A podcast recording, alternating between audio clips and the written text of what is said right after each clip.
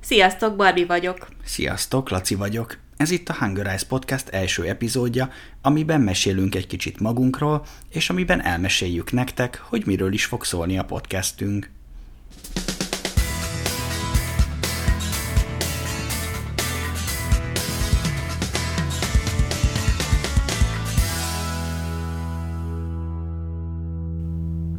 Barbival mindketten magyar tanárok vagyunk, mindketten az eltén tanultunk, angol és magyar, mint idegen nyelv tanári diplománk van. Egyszerre végeztünk az egyetemen.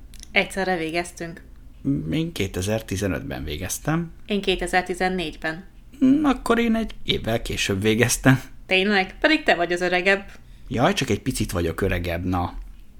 A lényeg, hogy az egyetem alatt ismerkedtünk meg, egy nyelviskolában találkoztunk először a tanítási gyakorlatunkon, azután együtt kezdtünk dolgozni magyar tanárként egy másik nyelviskolában. Egy időben voltak az óráink, így mindig együtt mentünk haza az órák után, sokat beszélgettünk, és rájöttünk, hogy nagyon hasonlóan gondolkodunk a nyelvtanításról. Bizony. Így született a Hunger Eyes. A gondolat már legalább öt évvel ezelőtt megszületett, de az első projektünkbe, a Daily Dose of Hungarianbe, amit Patreonon találtok, 2019. szeptemberében kezdtünk bele. Először csak egy Facebook és egy Instagram oldallal kezdtünk, utána lett egy Patreon oldalunk, majd egy weboldalunk, aztán YouTube csatornánk, majd még egy weboldalunk. Hát mit nem csináltunk még? Könyvet például nem írtunk, Most azt kellett volna mondanod, hogy podcastot. de hát könyvet sem írtunk még. Még. Na, de most podcastot csinálunk. Egyébként csináltunk már podcastot is 2020-ban. Igen, de azt csak a támogatóinknak csináltuk. Nyilvános podcastunk még nem volt, mostanáig. Igazából én már nagyon régóta gondolkozom rajta, csak még nem volt igazi koncepció, na meg idő. De mostanra lett koncepció, és találtunk rá időt. Elmeséled te az ötletet? Mm, Elmesélhetem, szóval a Hunger Eyes-nak köszönhetően rengeteg különböző nemzetiségű, különböző kultúrájú diákot ismertünk meg. Megnéztem a weboldalunk statisztikáit, 83 országból követnek minket. Perutól kezdve Tajvanon át Grönlandig mindenhonnan vannak követőink. Perúból is van diákunk. Aha, Remi Perui. Menő.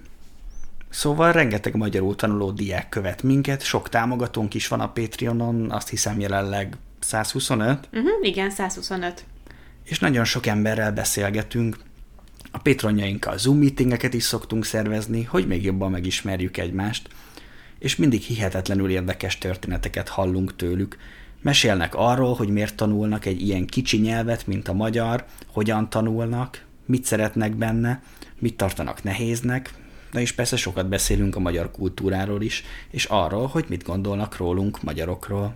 Még azt is hozzátenném, hogy ugye minden hétköznap felteszünk egy kérdést, amire kommentben válaszolhatnak. És ez a kérdés gyakran kultúrával kapcsolatos. Így nagyon sokat tanulunk az ő kultúrájukról is. Például én mindig imádom, amikor Jesper Grönlandról mesél. Semmit nem tudtam eddig Grönlandról. Azon kívül, hogy nagy és hideg van. Na igen. Ezért arra gondoltunk, hogy ezekből a történetekből csinálnánk nektek egy podcastot. A ti történeteitekből. Minden epizódban elmesélünk majd nektek egy történetet, amit tőletek hallottunk, vagy amit ti küldtetek nekünk. A podcastunk minden epizódja publikus lesz, bárki meghallgathatja őket, de mégis a Daily Dose of Hungarian projektünk szerves része lesz Patreonon.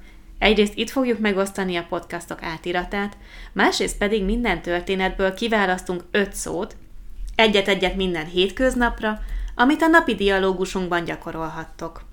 Kezdetben két hetente tervezünk megosztani új epizódot, aztán ha több támogatónk lesz Patreonon, hetente szeretnénk készíteni új részeket. Ehhez azonban a ti segítségetekre is szükség lesz. Ha van olyan történetetek magyar tanulásról, a magyar nyelvről, a magyar kultúráról, vagy a kulturális különbségekről, vagy magáról az országról, amit szívesen megosztanátok velünk, küldjetek el nekünk a mailkukac.hungerice.com címre. Mesélhettek a saját kultúrátokról is, érdekes hagyományokról, szokásokról, összehasonlítva a magyar kultúrával.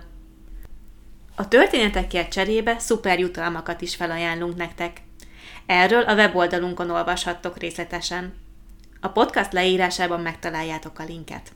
Még azt elfelejtettük mondani, hogy magyar tanár kollégák közreműködését is szívesen fogadjuk. Így van.